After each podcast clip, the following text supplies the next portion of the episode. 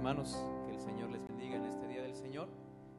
Les ruego pues que en actitud de reverencia escuchemos el preludio. Que Dios les bendiga. Iniciamos nuestro servicio de adoración.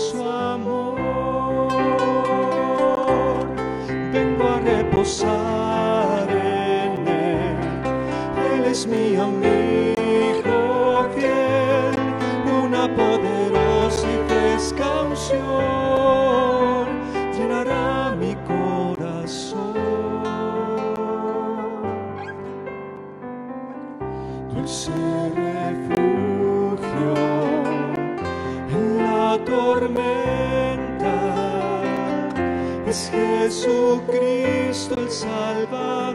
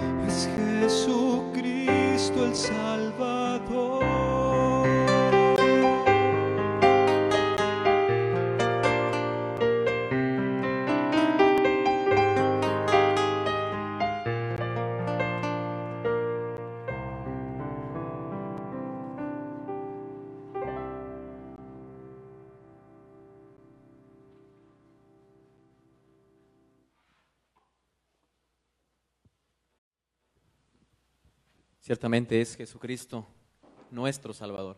Amados hermanos, les pido allí en su hogar, con su familia, que inclinemos nuestro rostro y vayamos en palabra de oración para ofrecer este culto, este culto familiar y juntos podamos acercarnos a la presencia del Señor. Les pido pues que allí en su hogar podamos inclinar nuestro, nuestro rostro, cerrar nuestros ojos y orar.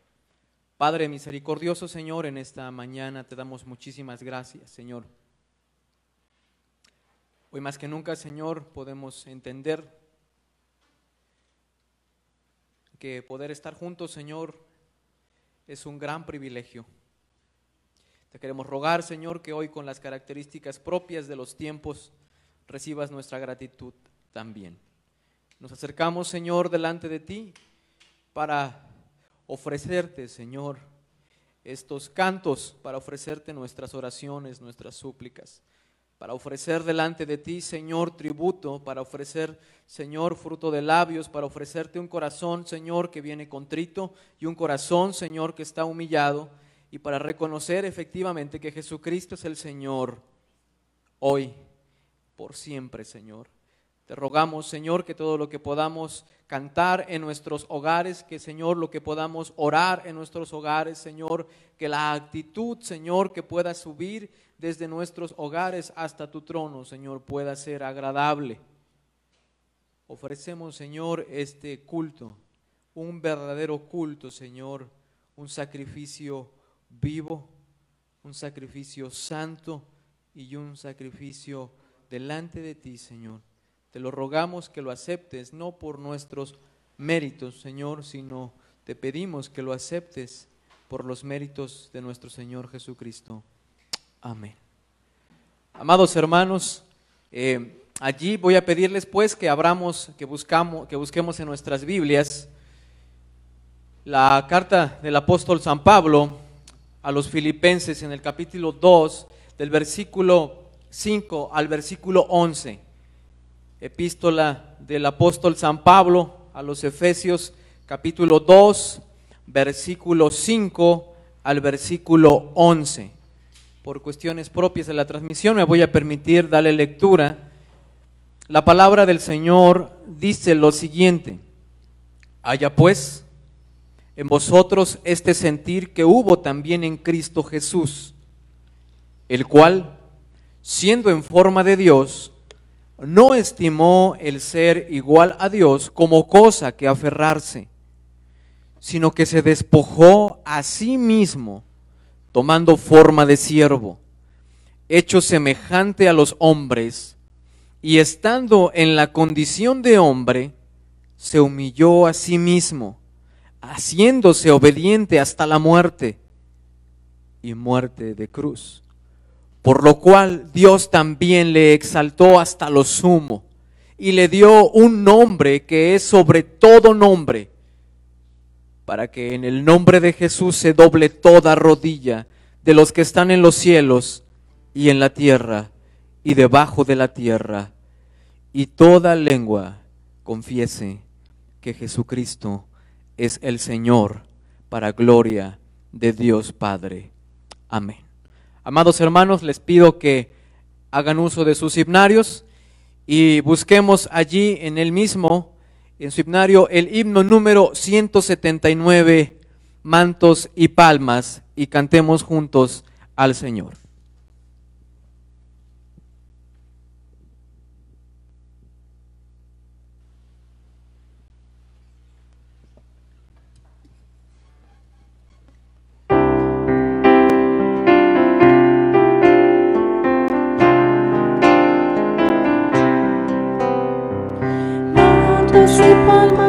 Haciendo el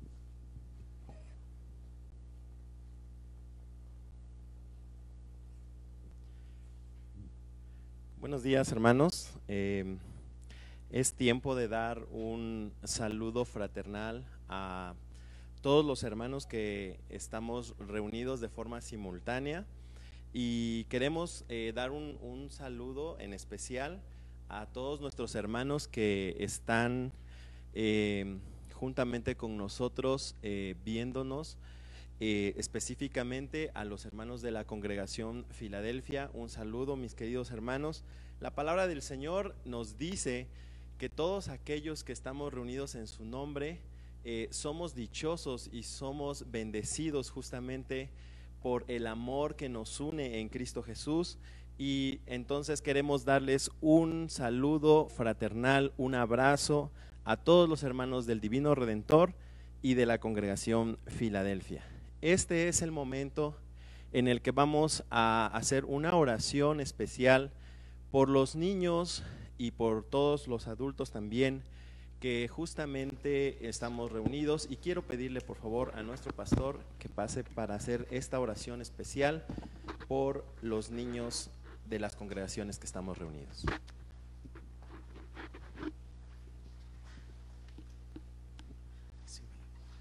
Sí. Damos gracias a nuestro Dios por esta oportunidad que nos da de estar reunidos para alabar al Señor. Queremos orar por los niños. Eh, en la iglesia tenemos como uno de los elementos del culto nuestra oración por los niños y los intermedios. Este era el momento en el que ellos se retiraban para estar en, en sus clases y tener también la palabra del Señor eh, para que puedan ellos aprender. Entonces vamos a orar por los niños y vamos a, a pedirles que cerremos nuestros ojos. Voy a pedir a los papás o a las mamás que están ahí cerquita, abrace a su hijo. Vamos a tomarnos unos minutos para que los abrace. ¿Ya? Ah, creo que todavía no los han abrazado. Abrácenlos fuertemente para que oremos por ellos y les demos también una bendición en la oración para que el Señor cuide de su crecimiento. A lo mejor no van a salir a sus clases, ahorita no es el momento de salir a clases, pero este, ya habrá un momento para que nos volvamos a reunir y se reúnan también ustedes para estudiar y aprender más del Señor. Vamos a orar entonces a nuestro Dios. Padre, en esta hora queremos agradecerte por la vida de los niños de esta iglesia, el Divino Redentor de Puebla, por cada uno de los niños y también de todos aquellos niños que en esta hora nos están viendo de otras iglesias. Agradecido, Señor, por la vida de cada uno de ellos. Queremos pedirte que en este momento que ellos estarán acompañando a sus papás, siguiendo esta transmisión, este culto, queremos pedirte que ellos puedan estar tranquilos, contentos, alegres con nosotros, para alabar y glorificar tu nombre y llegado el momento en el cual vamos a meditar en tu palabra, también ellos lo puedan hacer con mucha tranquilidad, escuchando lo que en esta hora tú nos quieres decir a través de tu palabra. Te rogamos, amado Dios, todo esto y te pedimos que te quedes con nosotros. Cuida de los niños, amado Dios, cuida de los intermedios. Gracias por la vida de cada uno de los intermedios. Gracias porque sabemos que ellos siguen trabajando ahí en sus casas.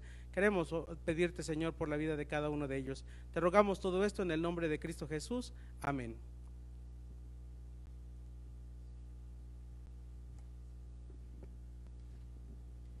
Amados hermanos, les invito nuevamente a que busquemos en nuestro himnario el himno 317, el día del Señor, y cantemos con alegría, con gozo. Cantemos como si fuese el último día que vamos a cantar, esperando que no sea así, pero cantemos con todo el gozo y con toda la fuerza, amados hermanos. Ciertamente, hoy es el día del Señor. Así que, amados hermanos, cantemos.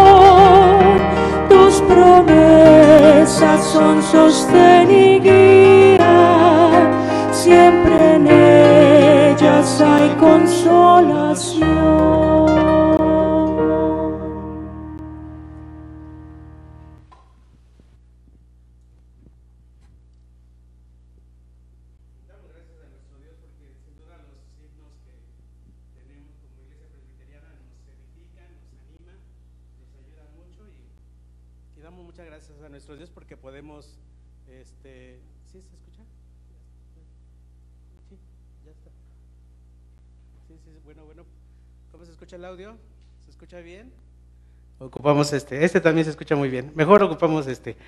Bien, damos gracias a nuestro Dios porque ahora tenemos el tiempo de la oración. Y bueno, vamos a tener dos tiempos de oración, dos momentos de oración.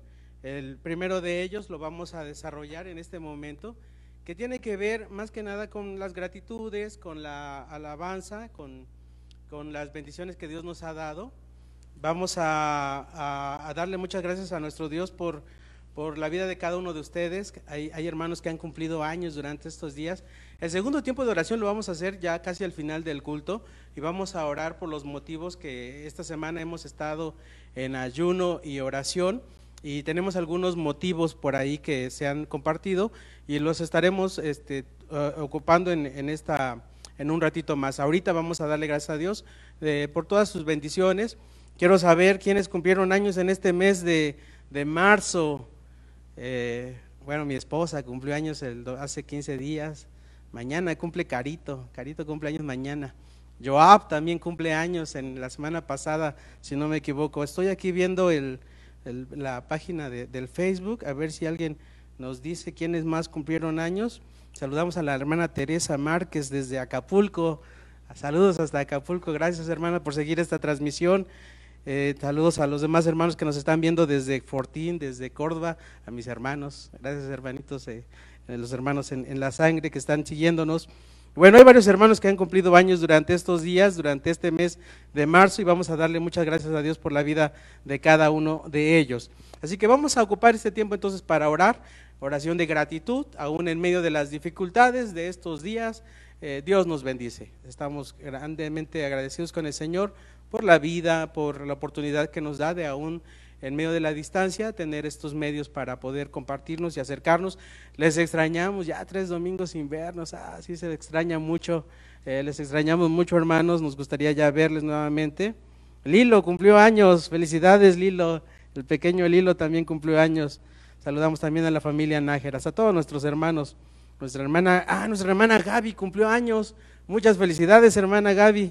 Que Dios le bendiga. Damos gracias a Dios por su vida. Le abrazamos desde aquí. Estamos agradecidos por el Señor. El Señor nos bendice y aunque no hemos podido abrazarles, ya habrá un momento para poderlo hacer abrazar a todos los que en este año, en este mes han cumplido un año más de vida. Vamos a orar entonces a nuestro Dios para que sea el Señor en la vida de cada uno de nosotros. Amado Padre, muchas gracias Señor, te damos por porque en medio de las dificultades, en medio de las eh, del problema que estamos viviendo, del distanciamiento, el aislamiento que estamos teniendo y que no nos hemos podido ver como iglesia, hay gozo en nuestros corazones porque hay varios hermanos que durante estos días, durante estos meses, les, les has permitido cumplir un año más de vida. Gracias, Padre, por la vida de cada uno de ellos, de mis hermanas, de mis hermanos. Gracias, Padre, por, porque tú has sido bueno en sus vidas y en la vida de todos los que estamos aquí. Queremos, Señor, eh, expresar nuestra gratitud porque tú hasta ahorita, como dice tu palabra, hasta aquí nos has ayudado y has cuidado de nosotros y aún en medio de lo que se está viviendo al nivel mundial Señor, podemos dar testimonio de tu cobijo, de tu abrigo, de tu misericordia. Nuevas son cada mañana. Por tu misericordia no hemos sido consumidos. Gracias, Padre. Gracias porque nos has dado este domingo para congregarnos como familia. Te doy gracias por cada una de las familias que está allí en su sala, en el comedor, siguiendo esta transmisión. Gracias, Padre, por la vida de mis hermanos, porque, Señor, Nada nos impide y nos impedirá reunirnos para alabar al único que es digno de ser en gran manera alabado. Señor, recibe, Padre, nuestra gratitud, recibe, Señor, nuestra alabanza y nuestra adoración. Y Padre, pedimos, Señor, tu bendición para que sigas estando con nosotros. Tu presencia se haga sentir de manera muy especial en la vida de cada uno de nosotros.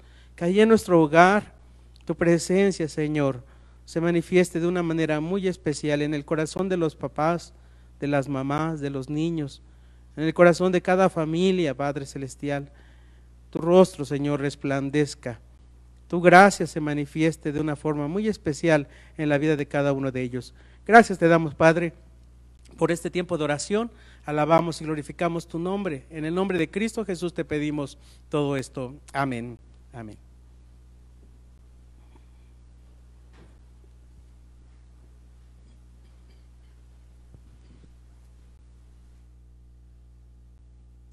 Amados hermanos, nuevamente les pido que busquemos en nuestros himnarios el himno número 251, Oh Amor de Dios, y cantemos juntos, por favor, himno número 251, Oh Amor de Dios.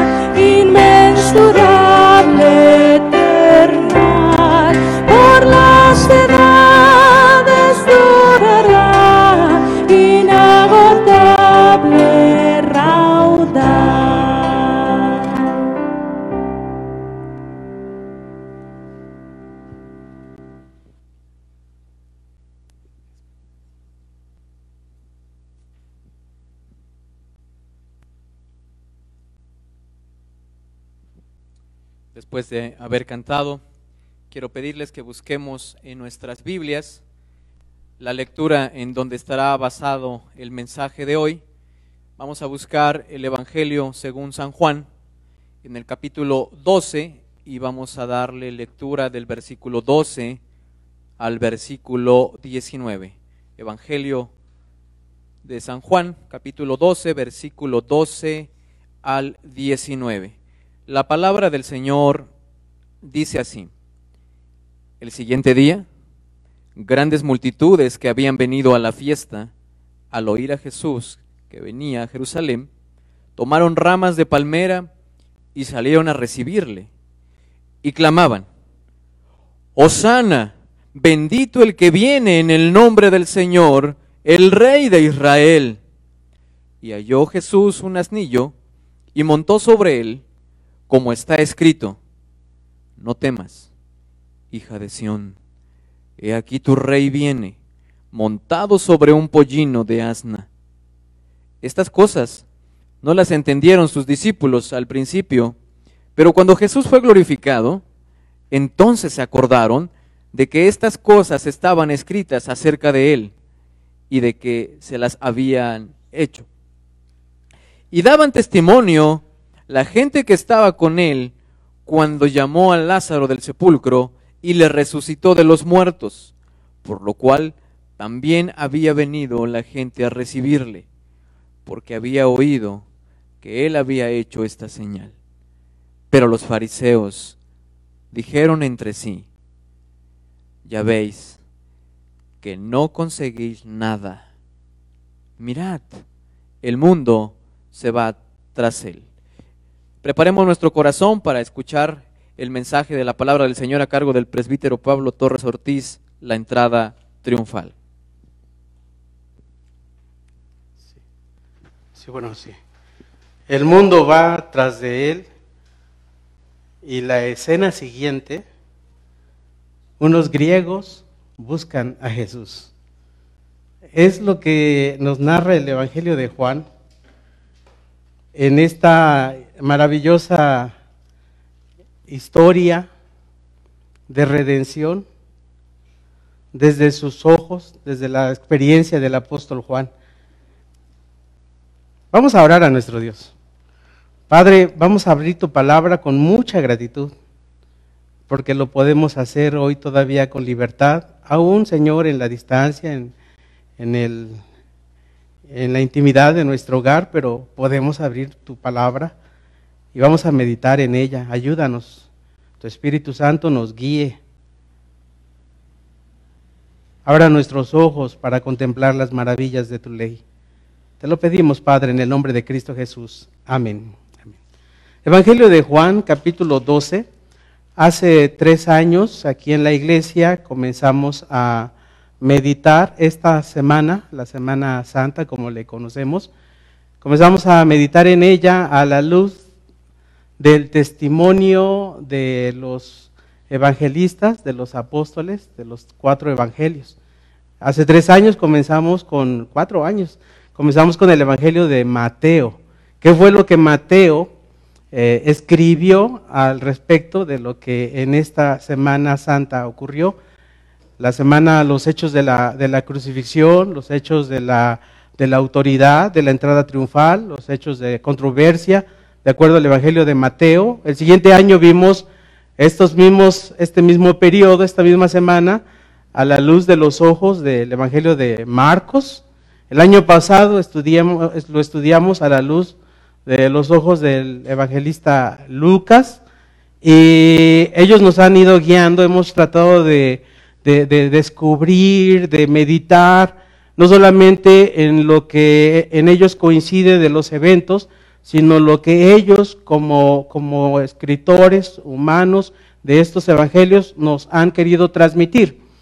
Hoy nos toca estudiar el Evangelio de Juan. El Evangelio de Juan es, es muy distinto, no es considerado sinóptico, no lo podemos ver a la par de los otros evangelios. Él eh, presenta el mensaje de Jesucristo, lo presenta de otra forma. Tanto es así que encontramos en el capítulo 12, de 21 capítulos que tiene el Evangelio de Juan, encontramos en el capítulo 12, casi a la mitad de este Evangelio, encontramos la entrada triunfal. Entonces imagínense, desde el capítulo 12 hasta el capítulo 21 o, 20, 21 con los, los, la, resurrección de Jesucristo, eh, este, todo este, esta sección dedicada a, a lo que se, son los, los, los días previos a la crucifixión, al evento de la crucifixión y al evento de la resurrección. Así que eh, Juan le dedica eh, de una forma muy especial eh, atención a estos tiempos. Y aunque Juan no es similar a los otros evangelios, en su estructura, en su manera de presentarnos la proclamación de Jesucristo, llama la atención y debería de esto de causarnos mucho interés y, voltear a ver el evento de hoy de manera un poquito más distinta, si no lo hemos visto, lo vemos como algo común, algo cotidiano, que aunque no es igual Juan a los otros evangelios como Mateo, Marcos y Lucas, sí registra Juan la entrada triunfal. Este evento de la entrada triunfal en los cuatro evangelios. Y esto nos hace reflexionar sobre lo importante que es este evento. Hay algo que los evangelistas quieren eh, decirnos, algo que estos evangelios nos quieren decir al respecto de lo que ocurrió un domingo como hoy la entrada triunfal. Vamos a meditar entonces en, esta, en, este, eh, eh, en este relato como lo, lo registra el evangelista Juan, el Evangelio de Juan, el apóstol Juan o el escritor del Evangelio de Juan. Pero vamos a, Juan, Juan el Evangelio de Juan, como los demás evangelios, eh, está tan bien redactado, obviamente es la obra del Espíritu Santo, ¿no? Pero, pero dentro de la literatura, dentro de su género literario, está tan bien redactado que solo con leerlo deberíamos nosotros de encontrar muchas enseñanzas, solo con leerlo deberíamos, eh, seremos grandemente edificados porque es la palabra de Dios y no vuelve a él vacía. Así que vamos nosotros a leer solamente el relato, yo voy a, a subrayar algunos puntos y vamos a encontrar una enseñanza, hay muchas enseñanzas y usted después de la transmisión, si quiere ver otros, otros este, mensajes, sin duda encontrará muchas enseñanzas de lo que eh, este, este evento significa para nosotros como cristianos. Pero nosotros en esta hora vamos a buscar solamente una enseñanza. Una enseñanza y vamos a tratar de, enfocarnos en las cuestiones prácticas, en lo que vamos a aplicar a nuestra vida.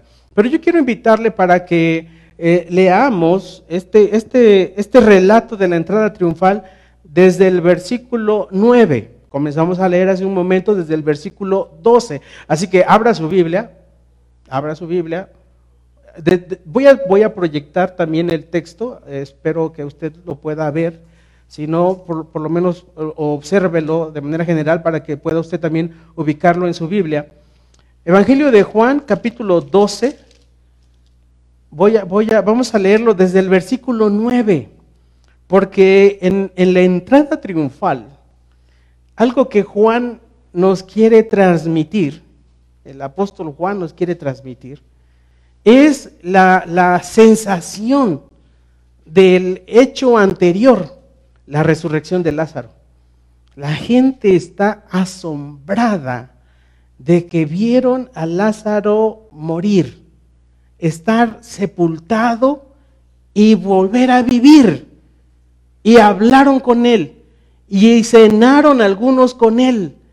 Así que esto bueno, yo no sé usted qué, qué, cómo se sentiría, cómo estaría si usted ve a alguien eh, eh, revivir, si ve a alguien resucitar. Eh, sería sumamente asombroso y sorprendente y estaríamos así como que, oye, ¿cómo es posible, no? Bueno, así está la gente. Y ese, ese es, esa sensación, esa emoción es la que nos quiere transmitir Juan, el apóstol Juan, en este relato. Así que vamos a leerlo desde el versículo 9. Dice el versículo 9, gran multitud de los judíos supieron entonces que él estaba allí en la cena. Hay una cena en Betania donde está Marta, María y Lázaro. Y todos fueron a ver a Jesús que estaba allí en la cena, pero dice la Biblia que lo iban a ver también porque querían ver a Lázaro que había resucitado. Y vinieron no solamente por causa de Jesús, sino también para ver a Lázaro, a quien había resucitado de los muertos. Ahora, además de los que estaban ahí viendo la resurrección, a Lázaro resucitado o revivido, estaban también los principales sacerdotes quienes estaban acordando en ese momento dar muerte también a Lázaro, ya entendemos que ya habían planeado matar a Jesús, pero ahora pues Lázaro empezó a ocasionar ahí problemas serios, entonces pues también Lázaro entra a la lista de los que tienen que ser desaparecidos o eliminados. Y dice el versículo 11, porque por causa de él, por causa de la resurrección de Lázaro, de la vida transformada de Lázaro, muchos de los judíos se apartaban y creían en Jesús. Y luego sigue diciendo en el versículo 12, el siguiente día, grandes multitudes, probablemente la misma multitud que nos dijo en el versículo 9, pero probablemente se trata ya de los otros peregrinos que están llegando a la fiesta de la Pascua. Así que de Betania a Jerusalén, Jesús va caminando y ya hay personas que se han quedado a dormir cerca de Jerusalén en el camino. Están próximos a llegar a Jerusalén. La, a, la Jerusalén en ese tiempo son, es mucha gente la que llega a la fiesta de la Pascua Así que probablemente no pueden estar todos en la, misma, en la ciudad en el mismo momento, en el templo. Así que hay muchos que están probablemente eh, eh, en, las calles, en el camino que va a Jerusalén. Allí están eh, en sus casitas de campaña. Allí están ellos esperando el momento para poder entrar a Jerusalén. Así que dice el versículo que mucha gente había venido a la fiesta, pero escucharon que Jesús venía a Jerusalén. Y ellos son los que tomaron los otros evangelios, nos dicen que los discípulos iniciaron este, este momento de alabanza a Jesús, pero dice este texto que tomaron estas personas ramas de palmera y salieron a recibirle y clamaban, Osana. Todos sabemos que la palabra Osana significa salva ahora, sálvanos ahora. Así que este canto es el Salmo 118 se cantaba, los peregrinos que iban a Jerusalén lo cantaban junto con los demás himnos que, se entonaban en la peregrinación. Y este, este, este salmo eh, lo aplican en ese momento a Jesús. Ven a Jesús y cantan, sálvanos ahora. Nuevamente, consideremos que está el ambiente de la resurrección de Lázaro, eh, el, el mensaje, Jesús está siendo conocido por todos por este hecho sorprendente, obviamente, ¿cómo no iba a ser sorprendente? Y ellos ven en Jesús entonces al Mesías prometido, pero no en el concepto que Jesús quería decirles, pero, pero ellos aplican este texto a Jesús y lo alaban. Hay que tener mucho cuidado cuando alabamos al Señor. En verdad lo estamos alabando conscientes de quién es Él. Esta persona probablemente le alababan con todo su corazón. Oh sana, sálvanos ahora, bendito el que viene en el nombre del Señor. Pero probablemente no sabían bien quién era Él. Y probablemente, no sé si a nosotros también de repente nos pasa que cantamos con todo el corazón, hay poder, hay poder, sin igual poder en Jesús. Y de repente tenemos miedo. Eso no es malo tener miedo, pero hay cuidado cuando, cuando ese temor nos haga perder de vista quién es Jesús. Esta gente entonces cantaba a Jesús. Y dice la escritura, el Evangelio de Juan dice, el Evangelio de Juan no nos presenta lo que los otros evangelios nos dicen de que Jesús se detuvo, habló a dos de sus discípulos, los mandó con unas instrucciones, pero todo eso no lo presenta el Evangelio de Juan. El Evangelio de Juan nos dice que Jesús halló un asnillo y montó sobre él como está escrito. No temas, hija de Sión, he aquí tu rey viene montado sobre un pollino de asna, es decir, sobre un, un burrito joven, un burrito joven. Ahí viene tu rey. Así que Juan, Juan no nos relata todos los eventos, todo lo que ocurrió en el hecho soberano y omnisciente de Jesús al ir a buscar a este burrito. Él nos dice, él es, el, el hecho que él resalta es, Jesús se montó en un pollino como la escritura lo anunciaba. Esto es lo que a Juan le impactó. Esto es lo que al apóstol Juan le, quedó presente en su mente y lo trae en, en, su evangelio. Ahora sigue diciendo, observe lo que dice el versículo 16.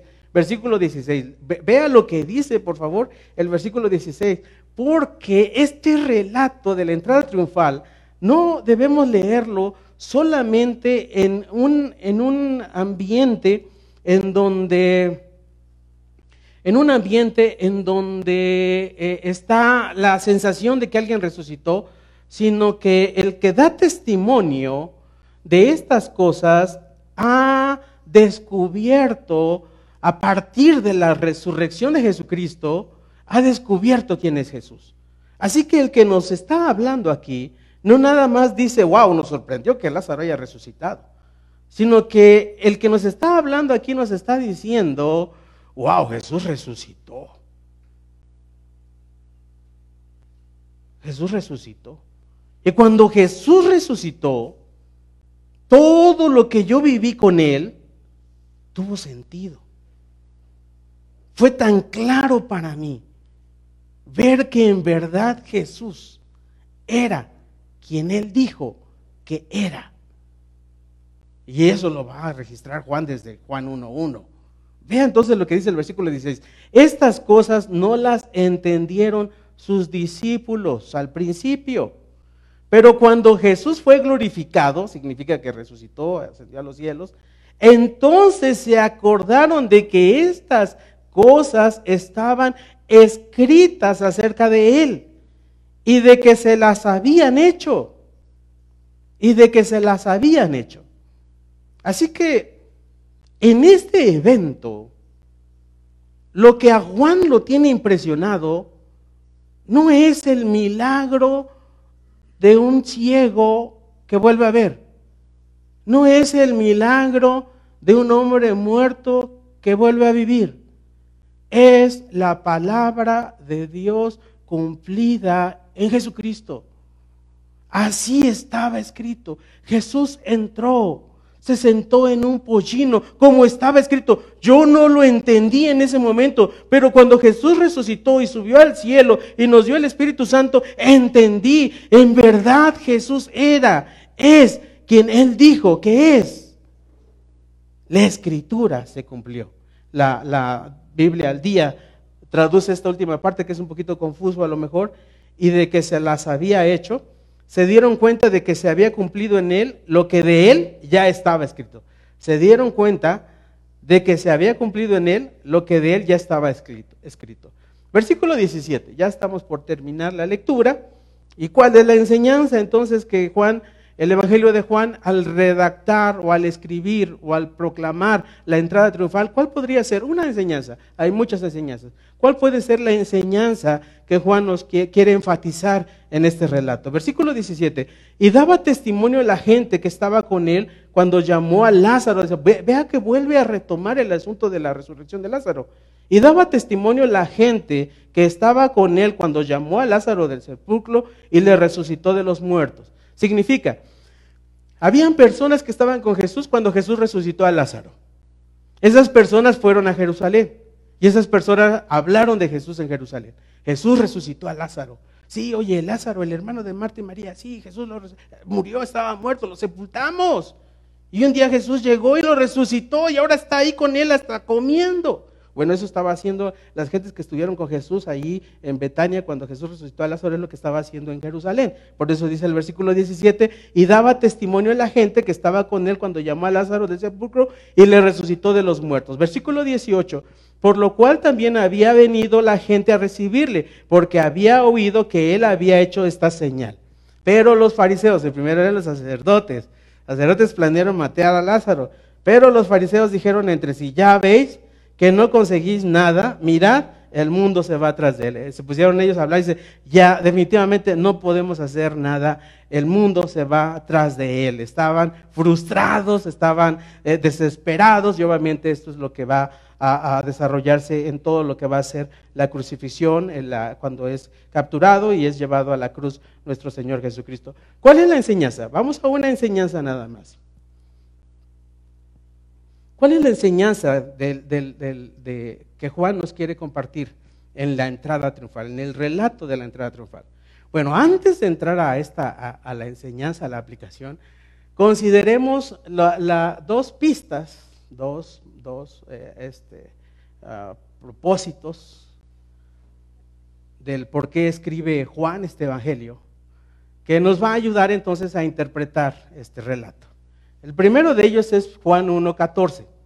Juan 1.14. Usted lo conoce muy bien. Y aquel verbo fue hecho carne y habitó entre nosotros y vimos su gloria, gloria como del unigénito del Padre, lleno de gracia y de verdad. Juan, el apóstol Juan, en cada uno de los relatos de su evangelio, está diciéndonos, esto que te estoy compartiendo es porque a mí me ha impresionado que en ese, en ese evento que te comparto pude contemplar la gloria del unigénito del Padre. Jesús es el Hijo de Dios. Y lo vi, lo vi en su poder sobre la enfermedad, lo vi en su poder sobre la muerte, lo vi en su poder sobre los problemas familiares. Había un matrimonio que tuvo problemas, que se le acabó el vino. Jesús les ayudó en sus problemas matrimoniales, cambió esa agua en vino, significa la alegría y el gozo. Es Jesús. En verdad, todos esos eventos me llevaron a darme cuenta que Jesús en verdad es el Hijo de Dios. Así que nosotros al leer la entrada triunfal no podemos perder de vista que este es el propósito de Juan, que nosotros descubramos en la entrada triunfal que en verdad todo lo que ocurrió ese día reflejaba, registraba, testificaba que en verdad Jesús es el Hijo de Dios. Y esto lo podemos constatar, bueno, pastor, creo que, creo que no es tanto así. No, bueno, sí, porque mire lo que dice Juan 20, 30 al 31. Juan 20, 30 al 31. Otra clave para poder interpretar el Evangelio de Juan. Porque aquí en el Juan 20, 30, 31 encontramos el propósito por el cual Juan escribió el Evangelio. Y aquí está muy claro. Dice el versículo 30, hizo además Jesús muchas otras señales en presencia de sus discípulos, las cuales no están escritas en este libro. Pero lea, lea conmigo, por favor, lea ahí en su casa, lea fuerte conmigo este versículo. ¿Listos? Pero estas cosas se han escrito para que creáis que Jesús es el Cristo, el Hijo de Dios, y para que creyendo tengáis vida en su nombre.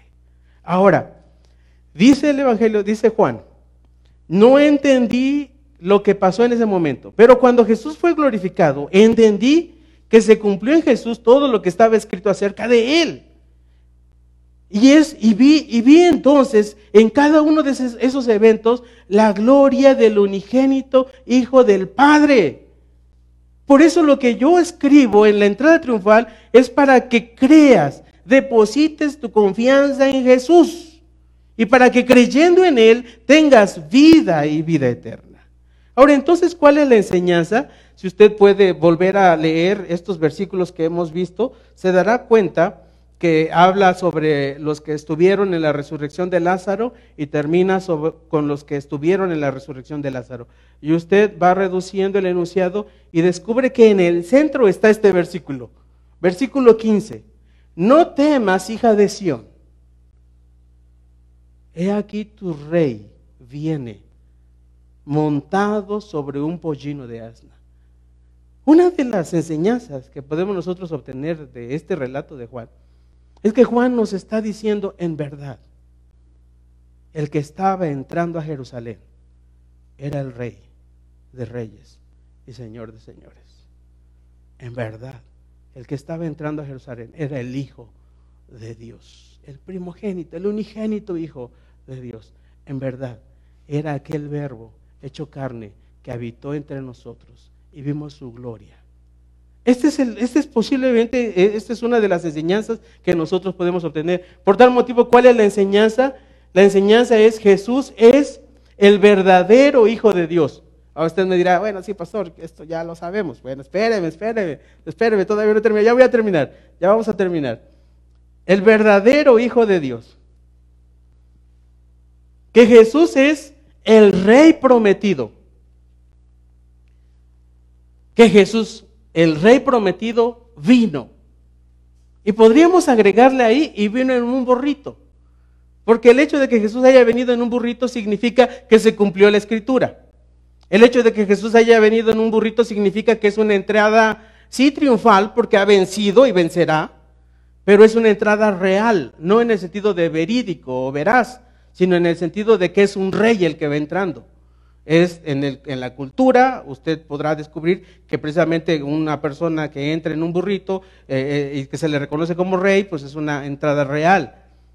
Si decimos que vino en un burrito, también estamos diciendo que viene en paz. Y esto es muy importante porque Apocalipsis nos presenta que Jesús regresará en un caballo, que es símbolo de guerra, de juicio. Pero esta entrada es entrada de paz. Jesús, el rey de reyes, Señor de señores, en verdad vino a Jerusalén, en verdad vino a esta tierra y vino en paz. Ahora, el hecho de que el rey vino, hay de estas tres afirmaciones, Jesús es el verdadero Hijo de Dios, Jesús es el rey prometido, en verdad es el rey prometido, Jesús vino. Esto nos habla entonces de que ese rey no está lejos de nosotros. Eso nos tiene que hacer reflexionar sobre que no es un rey que está en su palacio, en su trono y desde ahí quiere dirigir las circunstancias. Es un rey que vino y habitó entre nosotros. No es un rey indiferente a nuestro dolor. No es un rey ajeno a nuestros sentimientos. No es un rey lejano a nosotros. El rey Jesús es alguien que está muy cerca de nosotros. Tan cerca que a veces no lo vemos. Ah, recuerdo en, Veracruz había un, hermano muy grande, muy bueno, para mí casi todos son grandotes, pero este hermano era muy alto, era, él era jugador de fútbol, eh, fue de los tiburones rojos del Veracruz, el hermano. Llegaba a una iglesia y hermano, pues ya, era grande de edad y ya estaba ya retirado del ejercicio y ya tenía la respectiva pancita. Yo estaba por sí chiquito y aparte era niño, pues imagínense, ¿no? Entonces llegaba este hermano y me abrazaba. Y quedaba yo pegado en su barriguita. Estaba tan cerca que no lo podía ver. Jesús, el rey vino. Y a veces está tan cerca que no lo podemos ver. Es esto lo que dice Juan. En verdad Jesús es el Hijo de Dios. En verdad Jesús es el Rey prometido. En verdad Jesús vino y vino en un burrito. Por tal motivo, ya, conclusiones. Si Jesús es verdaderamente el Hijo de Dios, el Rey prometido, que vino, si en verdad es el Hijo de Dios, estamos sorprendidos que Dios, el Creador del cielo y de la tierra, haya puesto sus pies en la creación en la persona, en la segunda persona de la Trinidad, el Hijo de Dios, si esto lo creemos, porque así nos lo testifica la palabra de Dios, porque así lo creemos por fe, porque así el Espíritu Santo nos lo revela. Si en verdad Jesús es el Hijo de Dios, si Jesús verdaderamente es el Hijo de Dios, el Rey prometido que vino, entonces, ¿ya lo reconociste tú como tu Rey? Hay muchos que saben y dicen, Jesús es mi salvador, me libró del pecado, y yo amo a Jesús porque me salvó, y, y- yo amo a Jesús porque pues, es bueno conmigo. Sí, pero Jesús también es rey. Y eso significa que tiene que ser Señor de tu vida. Eso significa que tu voluntad está sometida a la de Él. Eso significa que le perteneces. Pero eso significa también que Él te cuida. Eso significa que también Él te protege. ¿Ya lo reconociste como tu rey? ¿Ya lo, ya lo tienes presente? ¿Tienes presente el señorío de Jesús en tu vida? Hoy es un buen momento para decir, Señor Jesús, así como tú llegaste ese día a Jerusalén como rey, quiero que tú llegues a mi corazón en esta hora como rey. Y seas tú el que gobierne mi vida. Muchos hemos vivido queriendo ser reyes y nos hemos metido en muchos problemas. Solamente hay alguien que puede guiar nuestra vida y ese es Jesús, el Rey de Reyes y Señor de Señores. Si Jesús es, es verdad- es verdaderamente el Hijo de Dios, entonces, celébralo con gozo. Celebra con gozo que Él vino, que Él está aquí y que Él vendrá. Si en verdad creemos que el que entró en Jerusalén es el Hijo de Dios, celebrémoslo con mucho gozo. Es, la- es- es Dios encarnado.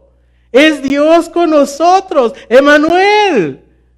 No estamos solos. Celebrémoslo con gozo. Alabémoslo con gozo. Cantemos con todo el corazón. Si Jesús verdaderamente es el Hijo de Dios, el Rey prometido, que vino entonces, no dudes en clamar, Osana, sálvanos ahora, Señor. Si Jesús en verdad creemos que es el Hijo de Dios, el Rey de Reyes, Señor de Señores, no tengamos pena. Gritémosle con todo el corazón, Señor, ayúdanos en este problema que estamos enfrentando de la pandemia. En mis temores por la incertidumbre de si seré contagiado o no seré contagiado, de qué pasará con mi familia, de qué pasará con mis hijos, clámale si tú crees que Jesús es el Rey de Reyes y Señor de Señores, clama, sana con toda convicción. Y sabes algo, yo estoy seguro que Él va a escuchar. Yo estoy seguro que Él nos va a ayudar. Si Jesús verdaderamente es el Hijo de Dios, entonces hoy Jesús sigue caminando hacia las ciudades, hacia las vidas que están en dolor. Hoy Jesús lo sigue haciendo. Camina hacia ellos a través de nosotros, a través de su iglesia. Pasado este tiempo, ya que podamos vernos nuevamente, ya que podamos salir a las calles, aún ahorita en su casa, con su familia que aún no cree en Cristo, dígale, así como Jesús llegó a Jerusalén, yo quiero decirte a ti que te amo en primer lugar, que oro por ti, pero quiero que tú conozcas a Jesús, el único rey que te puede dar la verdadera paz. Porque una de las cosas que dice el versículo es, si Jesús verdaderamente es el Hijo de Dios, el rey prometido que vino, entonces no temas, no temas, hija de Sión, no temas, porque aquí tu rey viene. Tenemos esperanza, tenemos seguridad y confianza. No tenemos, no debemos por qué tener temor. Vamos a inclinar nuestros rostros y vamos a orar al Señor. Te damos gracias, Padre, por tu palabra, porque podemos decir, Osana, sálvanos ahora, con la seguridad de que estamos clamando al verdadero, al único, Rey de Reyes y Señor de Señores. Padre, te cantamos a ti, porque no te importó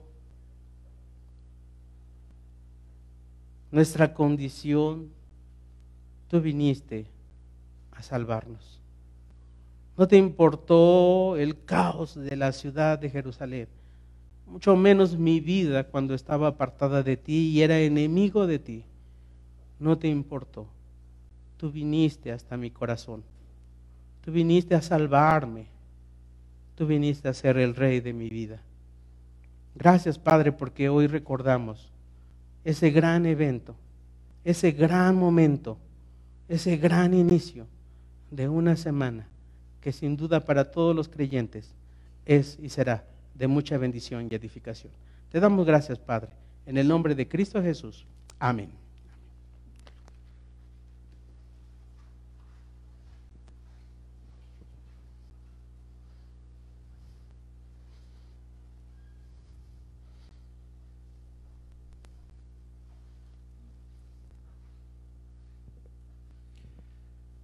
Hermanos, es tiempo de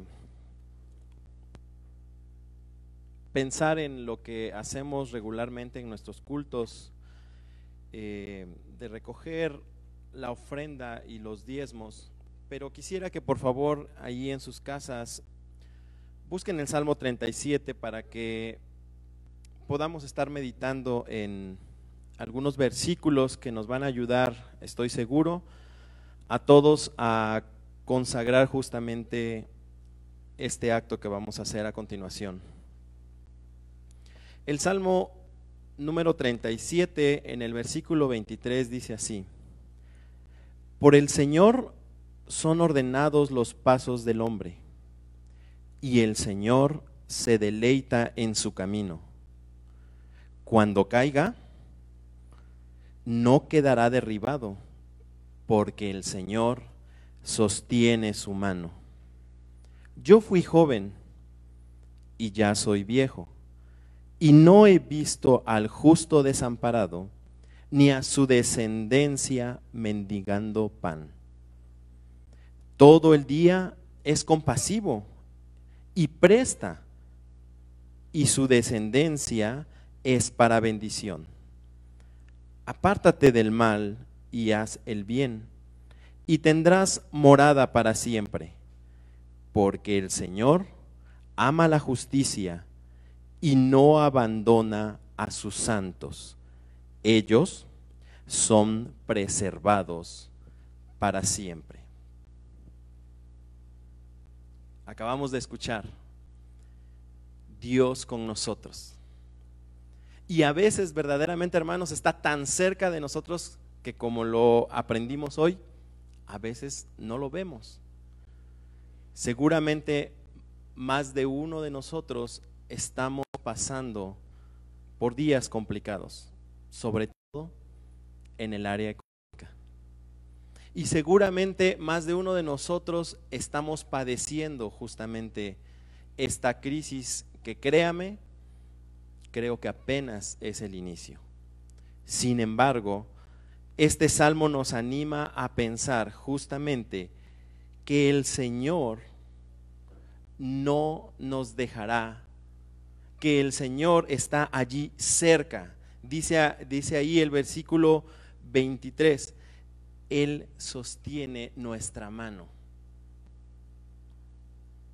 Que esa sea nuestra esperanza y que justamente podamos decir, nosotros somos de su pueblo y no estamos desamparados. Nosotros tenemos una descendencia que no mendigará pan.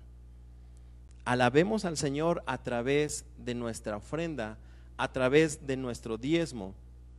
Y quisiera invitar a todos los padres de familia, a todos los líderes de familia, a que justamente hagamos un acto un acto allí en nuestras casas en donde dediquemos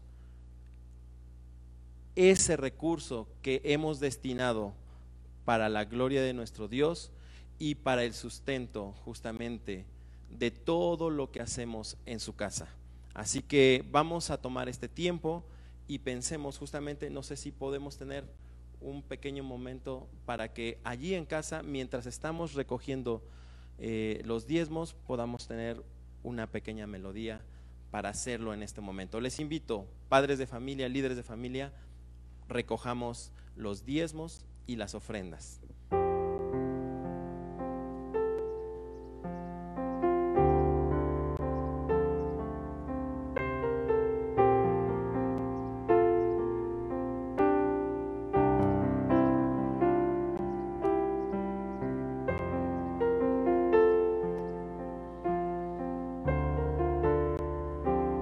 Gracias Dios porque estás con nosotros.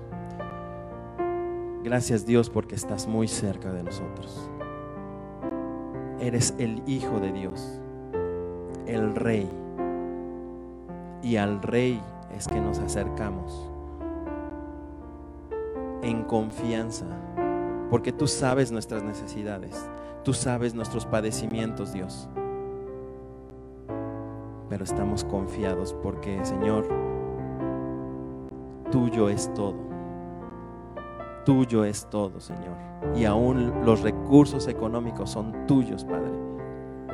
Y es por eso, Señor, que con humildad venimos ante ti para darte de lo que es tuyo. Gracias, Señor, porque no nos dejarás caer.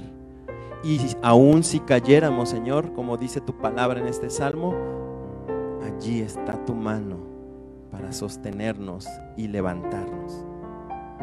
Confiamos en ti. Confiamos en tu provisión. Confiamos en tu amor. Porque eres el rey que vino. Eres el Hijo de Dios. Eres nuestro Dios. Te alabamos en el nombre de Jesús. Amén.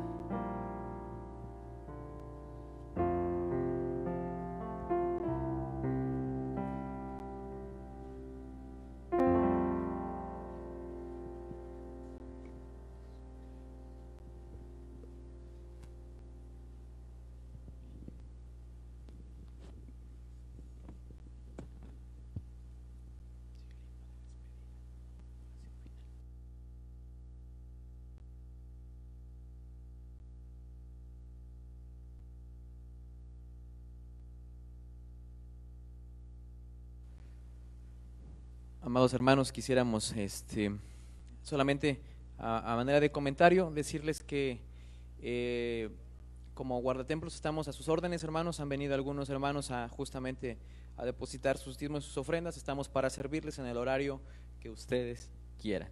Eh, vayamos pues a cantar eh, el himno número 450. Dios, Dios nos bendiga. Dios te bendiga. Himno 450. Posteriormente recibiremos al presbítero Pablo Torres para la oración final y posteriormente nuestro postludio.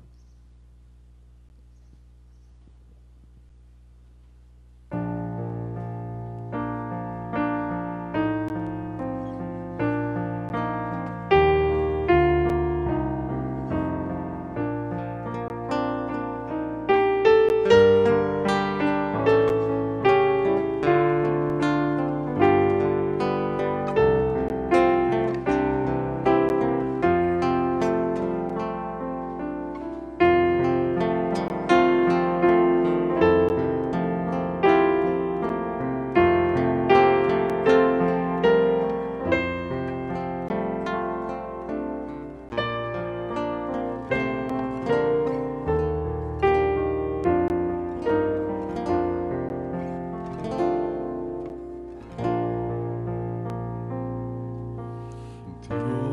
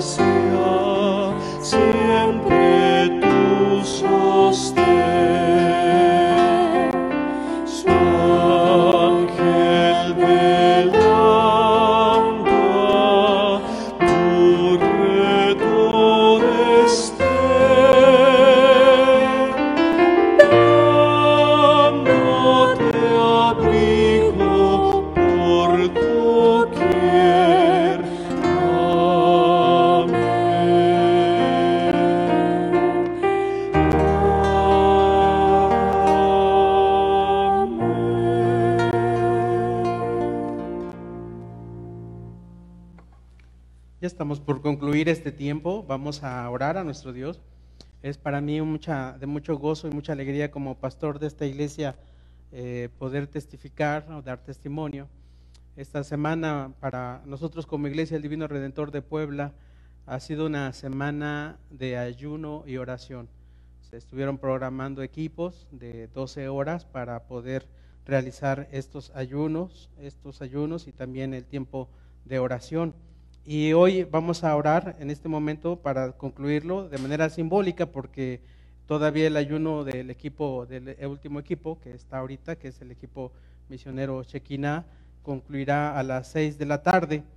Pero vamos a orar en esta, en esta hora de manera, eh, y hacer el acto de manera simbólica de que concluimos esta semana de ayuno y oración eh, hemos sido convocados por la respetable Asamblea General de la Iglesia Presbiteriana para que este día sea de ayuno y oración. Bueno, nosotros lo hicimos un poquito más largo, desde el domingo pasado comenzamos eh, el ayuno y la oración y quiero dar muchas gracias a Dios por la vida de cada una de las organizaciones. A lo mejor se me va a olvidar, pero el consistorio, la Junta de Diáconos, la Sociedad Femenil, el coro Gloria Dei, eh, los jóvenes, los intermedios, supe que también los niños, algunos niños estuvieron ayunando, los maestros del departamento infantil también estuvieron ayunando, el equipo misionero Shekinah, que es el que está concluyendo este periodo.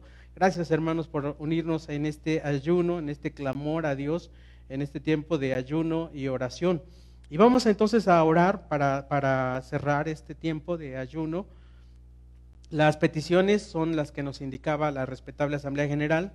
Y nosotros también incluimos a orar por los niños, orar por, los adultos mayores.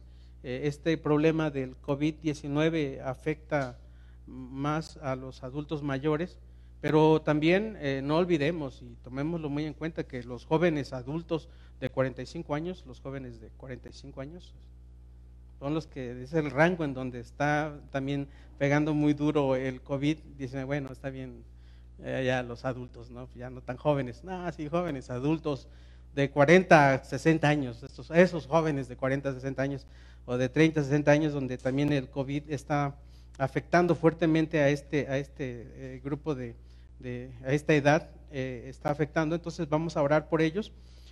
Estamos orando por los que actualmente se encuentran enfermos por el COVID-19, por las familias de los que ya tuvieron algún deceso a causa de este virus. Vamos a orar por el personal médico, está, están luchando y están este, ahí en, en, la línea de la batalla. Vamos a orar, conocemos a muchos hermanos que son médicos, a familiares que están en, en, en el, el, área de, de, de, de, infecciones, de virus, y, y bueno, hay que, hay que pidamos porque el Señor les cuide eh, y también cuide a las familias, a las familias de ellos. Y vamos a orar también por, por eh, el cuidado en nuestras vidas, que Dios nos libre de esa, de esa enfermedad, es nuestra súplica. El Señor dice, clama a mí y yo te responderé. Vamos a clamar a Él y vamos a responderle. Y vamos a orar también por, por el cuidado y la misericordia de nuestro Señor en nuestra salud. Y estamos orando también porque eh, viene, vienen problemas, vienen días, eh, problemas económicos. Ya algunos este, hermanos eh, familiares eh, por cuestión de, que no hay trabajo están empezando a tener afectaciones económicas. Tenemos que orar por ellos y por un avivamiento espiritual que este tiempo que estamos viviendo, hermanos, nos haga reflexionar como iglesia sobre lo que nos estamos perdiendo, ¿no? No poder estar en la casa de Dios, pero sobre todo por lo que, por lo que Dios quiere que nosotros reflexionemos eh, esta situación. Creo que nos tiene que llamar mucho la atención a, cada uno de los creyentes qué es lo que el Señor nos quiere decir eh, en, este, en este problema, eh, qué es lo que el Señor nos quiere enseñar en este problema. Eh, yo estoy seguro que si nos dijera Dios, yo quiero tantos miles de pesos, estaríamos a lo mejor dispuestos a buscar la manera de dárselo, ¿no? En la Biblia no encontramos un texto que nos diga que si estamos en algún problema de, de como estos, este, el Señor nos vaya a pedir dinero. Si el Señor nos pidiera, yo quiero tantas reses y tantas ovejas, yo creo que estaríamos dispuestos a darlo y decir, Señor, aquí está, pues calma tu ira, ¿no? Pero no, en la Biblia no encontramos un texto que diga así. Pero sí dice un texto, si se humillare mi pueblo, si se humillare, sobre el cual mi nombre es invocado y oraren.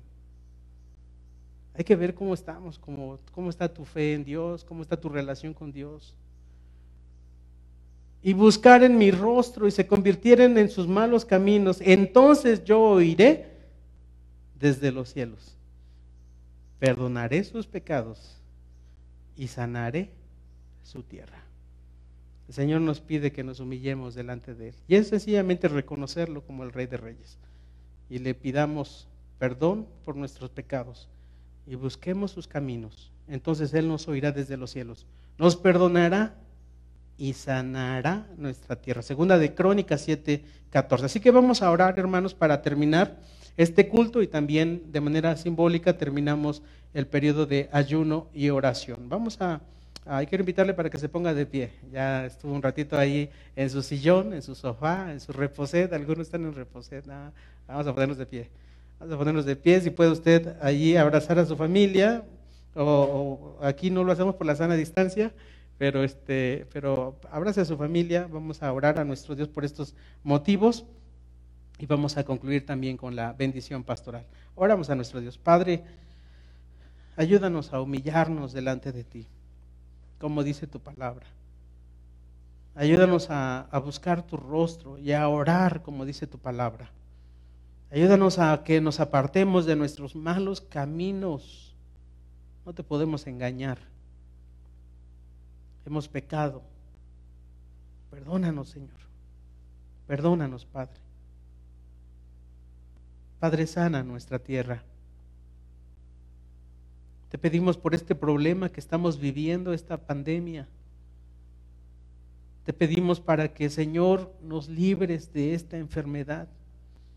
Esa promesa, ese testimonio, plaga no tocará tu morada, sea una realidad de nuestras vidas conforme a tu voluntad.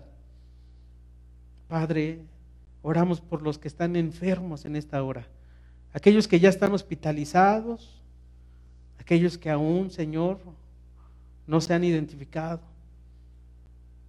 Te pedimos por las familias que en Ecuador, Señor, de manera especial, están sufriendo terriblemente por este problema. Ten misericordia de ellos, Señor. Te pedimos por los médicos, por nuestros hermanos médicos que están allí en la línea de la batalla. Guárdales, Padre. Protégelos, Señor. Ayúdales, Padre Celestial.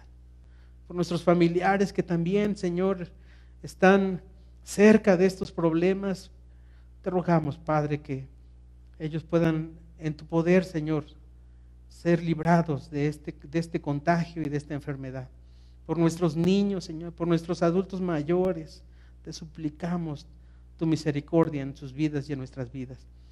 Padre, te pedimos, amado Dios, que nos ayudes en este problema que estamos enfrentando. Ayuda a nuestras autoridades, dale sabiduría.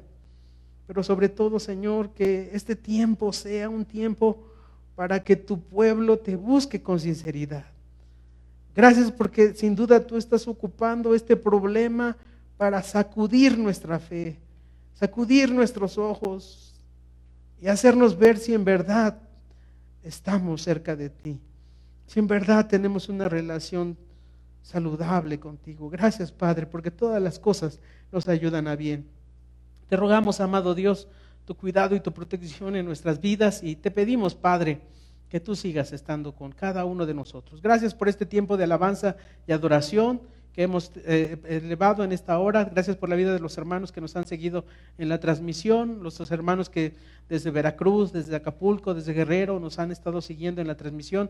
Ruego también tu bendición en la vida de mis hermanos allá donde ellos se encuentren, en Villahermosa, Señor, en todos esos lugares donde nos has dado el privilegio de llegar hasta sus casas. Te ruego, Padre, tu cuidado, tu amor en la vida de cada uno de mis hermanos. Despídenos, Señor, en esta hora con tu bendición. La gracia del Señor Jesucristo, el amor de Dios el Padre la comunión y dirección de su Santo y Divino Espíritu sea con cada uno de ustedes, con su familia, con todo el pueblo de Dios, ahora y siempre. Amén. Vamos a escuchar el posludio eh, para terminar. Solamente queremos recordarles, el miércoles vamos a tener nuestra próxima actividad. El miércoles solamente habrá un, un video de reflexión que se compartirá. El jueves a las 7 de la noche 7 de la noche tendremos culto en casa, estaremos transmitiendo en vivo un culto desde acá, desde el templo. Y el viernes a las 12 del día, viernes a las 12 del día, nuestro nuestro culto de crucifixión, culto en casa de crucifixión, a las 12 del día el viernes. Ya estaremos mandándoles información tanto por la vía del grupo de WhatsApp como también por la vía del Facebook para que ustedes estén al pendiente y puedan participar con nosotros de estas transmisiones. Que el Señor les bendiga. Escuchemos el postludio para terminar.